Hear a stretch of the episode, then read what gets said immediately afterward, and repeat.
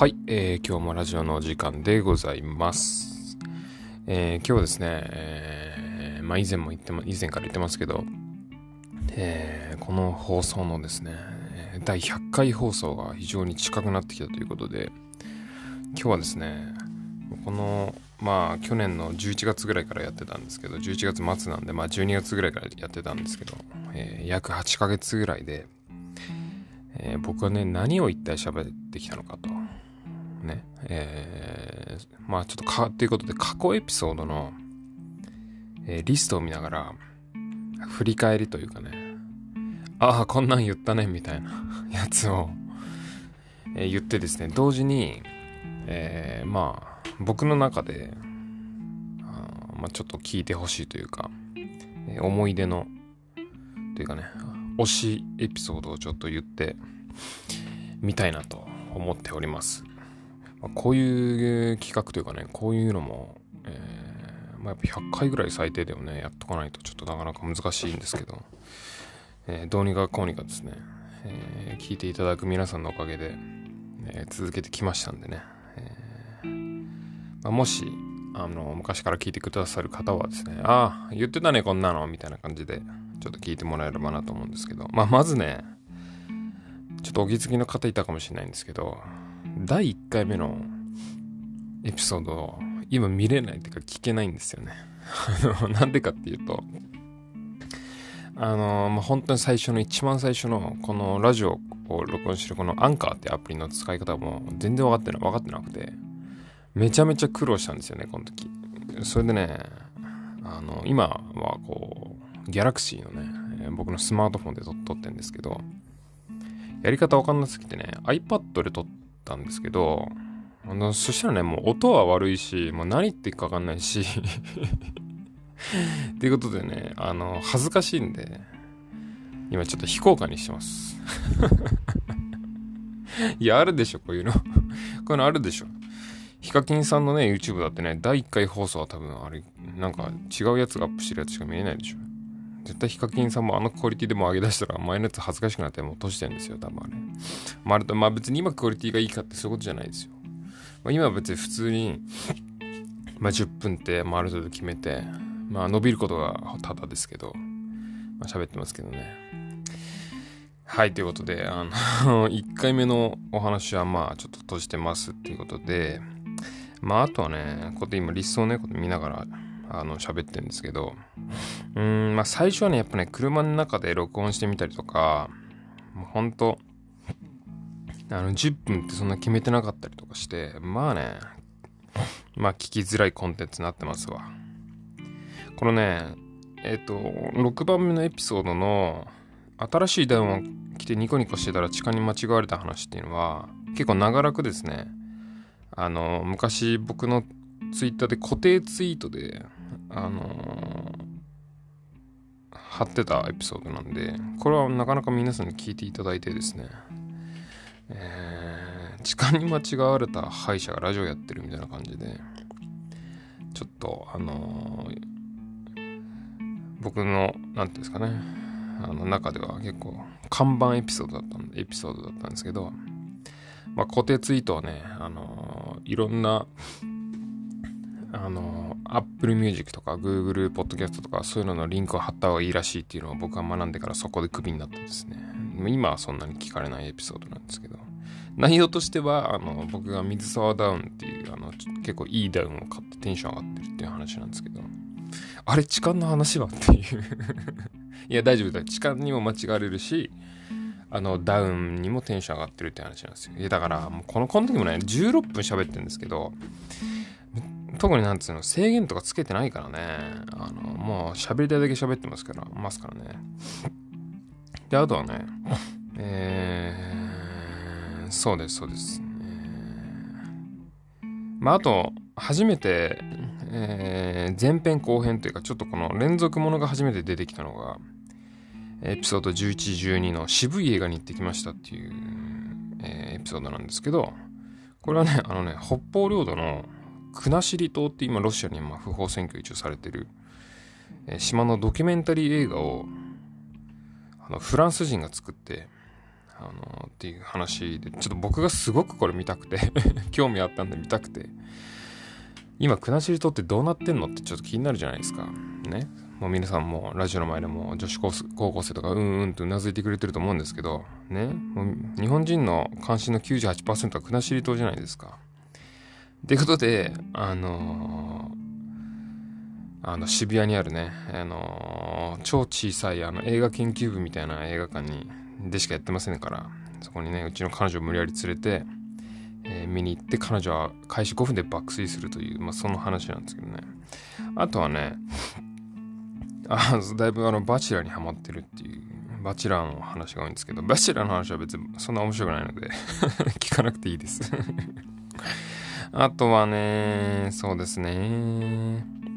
年末そうですね、えー、大学じゃなくてあの研修医の時の後輩と同級生たちと、えー、同窓会みたいな感じでこう忘年会をねして、え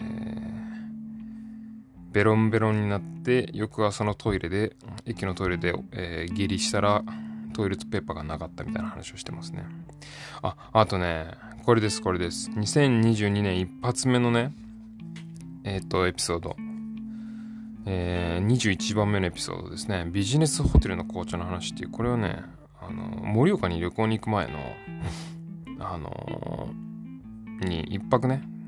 銀座のレムプラス銀座っていうホテルに泊まった時に、えー、僕が、まあ今夏はあんま飲んでないんですけど、あの、冬に劇的にハマってた蜂蜜、極上蜂蜜紅茶っていうあの超美味しい紅茶に出会ったっていう、このビジネスホテルで出会ったっていう。これは感動してましたね。あ、そうそう。それで、1月10日にあのうちの愛犬が亡くなってるんで 1月11日にですね、ものすごいテンションの低い愛犬を亡くした話っていうエピソードが更新されてますけどね。うん。これね、テンション下げたい時にぜひ聞いていただくといいですね。うん。あとね、このね、24番目の盛岡であった嘘みたいな本当の話っていうのは、これね、もう20、何分喋ってても聞く気がしないんですけど、これあの盛岡であった、あのー、面白いおじさんの話してますね。あの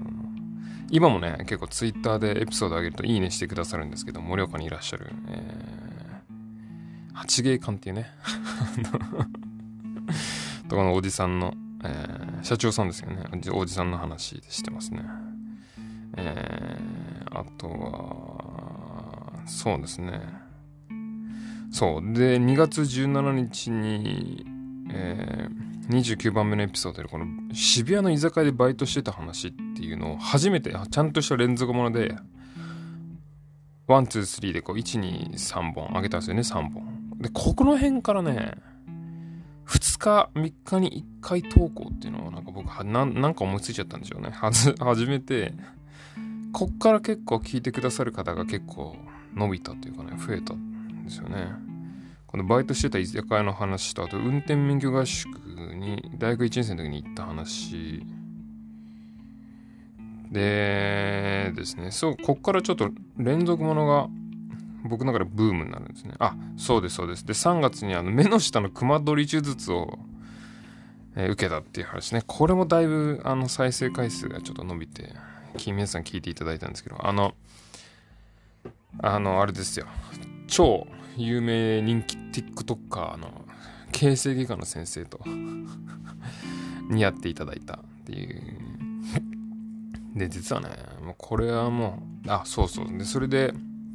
この45番目の、えー、全ての女性に捧ぐ牛丼論、これが実はですね、僕のエピソードの中でトップ3に入るぐらいの再生回数があるという。そんなに面白いかどうかちょっとわかりませんけど、えー、あとは、そうですね。で、研修医自体の話は、50番目ぐらいにやってる研修医の時に、どんな僕研修生活を送ってたっていうか、っていう話は、なんかね、実はその、あの医学部、歯学部の6年生、最終学年の人たちが何人かから、あの、航空外科の研修医ってこんな感じなんですねって勉強になりましたみたいな コメントをいただきました こんな感じですよ こんなひどいかどうか知りませんけどね。はい。それで52番目のこの元カノに浮気された話丸1が実はですね、僕のラジオの中で一番ランキング1位の聞かれてるエピソードですというね。そんな面白い話じゃないと思うんだけど、まあ、タイトルはね、一番ね、確かにね、タイトルは、あの、面白いやつってこう、人が、人がね、元カノに浮気されたら、まあ聞きたいですよね、その話ね。あとはね、えー、そうですね、えー、で、実は58番目の人生で初めて買った CD の話は僕の中では個人的に一押しのエピソードで、あのー、黒木舞さんが好きだっていう話をしてますあとは、初めて検便した話ね。うん、これも結構辛かった話ですけど。あ、そう。で、あとは、母親が乳がんになった話を4回にわたってしますね。そう、あとは深夜のナイツラジオさんにゲストで呼んでいただいてですね、この深夜のナイツラジオさんにゲストで呼んでいただいた時の、そのラジオで何喋ったかっていう話はせずに、えあえてその収録会場に行くまでが大変だったっていう話に僕が勝手に変えてますね。このね。まあ、どんな、まあね、このね、深夜のナイツラジオさんに呼んでいただいたっていうのもね、ちょっとこれも結構、5月なんで、まあだいぶ経って、後日なんですけど、まあね、どっちも聞いたことある人だったら分かり、なんとなく想像つくと思うんですよ。僕のラジオも聞くし、深夜のライツラジオも聞くよっていう人なんだとちょっと分かるかもしれないんですけど、あのね、僕基本的にこれラジオでテンション低いっていうか、なんつうの？あの、もうキャピキャピは絶対しないじゃないですか。だから、あの、僕みたいなこう、やつがテンションでね、あのまあね、元気な、生きのいい OL4 人組の番組に行っても、なかなか参加が難しいっていうか、あのね、なんつうの？あの、ガールズの、こう、弾丸が飛び交うようなトークの中にですね、僕がこうスッとこう入るっていうと、なかなかあの、特にラジオみたいな 音声媒体だと、あの、存在感がないっていうね、こいつ生きてるみたいな感じになるなってちょっと思いましたっていういやいや、本当嬉しかったんですよ。呼んでもらって本当嬉しかったし、皆さん本当にお綺麗ででしたね。もう目の保養になりましたけど、あのー、やっぱりちょっとあれだったなっていう、あのー、高弘くんっていうね、僕の好きな童貞がいるんですけど、そこの、その高弘くんがあの、深夜のナイツラジオに呼んでもらってる回には到底及ばなかったなっていう、爪痕の残し方的にはね、っていうの、えー、ビール飲みながら思ってましたっていうね。えー、あとは、そうですね、広島でひどい目にあった話、これ旅行に行った話ですね。で、このうなされた夜の、これはですね、こう自分が病気になって、病気っていうか、あのー、食当たりになってっていう。まあ、あの、最近まだ食当たりで入院するんですけど 短い期間でどんだけ食当たりになってんだよ。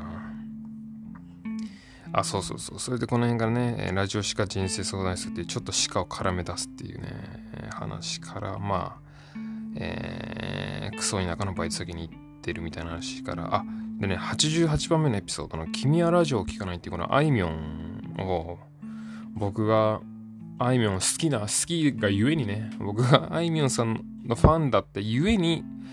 えー、ちょっといじりすぎちゃってる、この、あいみょんをいじりすぎちゃってるこの回をですね、なかなか、え、好評いただいてるんで、ぜひ皆さん聞いてください。まあ、って感じかな。うん、まああとはちょっと最近の入院した話とかになってますけどなのでえー、ちょっと振り返り視聴というかね、えー、個人勝手に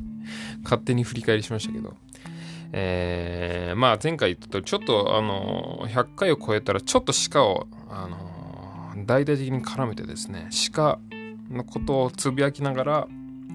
えー、雑談でそれていくみたいな感じにしていこうかなと思ってますので、ぜひ皆さん、えー、変わらず、え、聞いていただければ嬉しいです。ということで、え今日はこの辺で、さようなら。